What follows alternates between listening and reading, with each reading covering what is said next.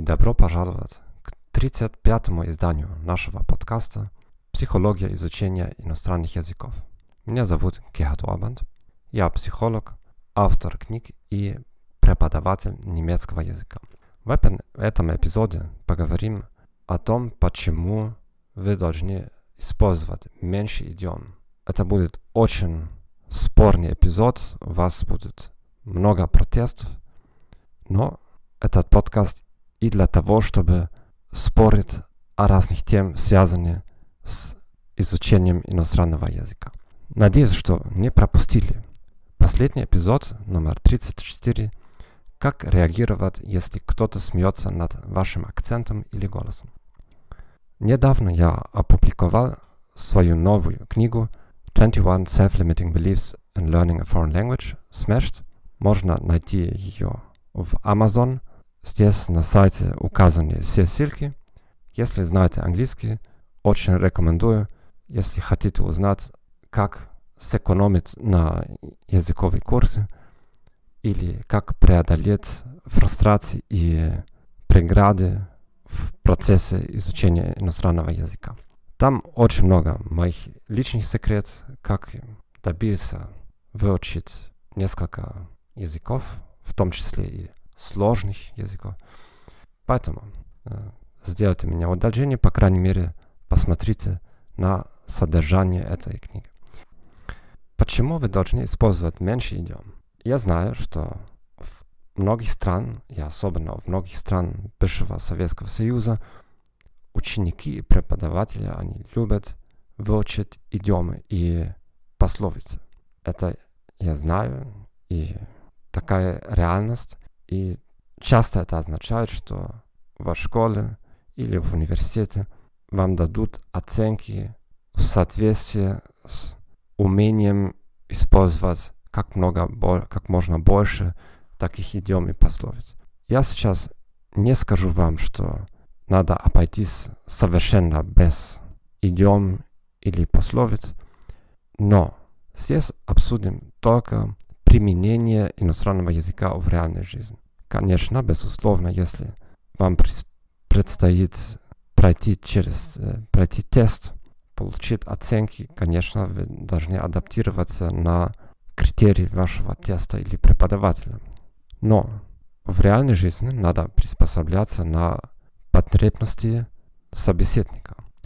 Я считаю, что это важно понимать идиомы и пословицы и иногда использовать, пользоваться ими, но пользоваться более как секретное оружие, а не чтобы распространяться в каждом предложении своими идиомами.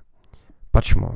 Во-первых, идиомы и пословицы, они тесно связаны с определенной культурой, определенной стране, страной, регионом, с определенным типом людей в, определенных профессиях есть разные идиомы или это зависит от образования человека, часто и от религии, от социального статуса, вот если с высших классов или с нижних, класс, нижних классов. И вероятно, что вы угадай, угодите правильный контекст для использования вашего любимого идиома очень низко. Соответственно, очень высока вероятность высказать ваш идиом в неподходящей ситуации. Во-вторых, даже если вы выбрали подходящий момент и подходящую ситуацию, есть очень большая вероятность, что ваш собеседник, даже если он или она носитель, является носителем языка, не, по, не будет понимать, что вы хотите сказать. Я регулярно провожу тесты среди своих учеников на их родном языке в ответ на запрос учить их больше пословиц или идиом. Я просто вытащу, вытаскиваю книгу с пословицами на их языке и тестируем, сколько процентов они знают. Обычно они знают, понимают меньше 10%.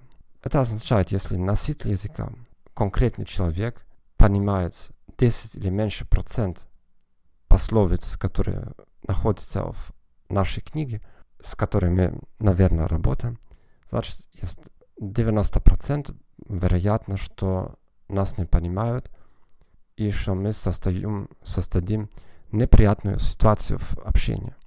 Почему? Потому что в реальной жизни общение это не соревнование, нет, это не какой-то какой-то школьный конкурс, кто, кто выглядит умнее.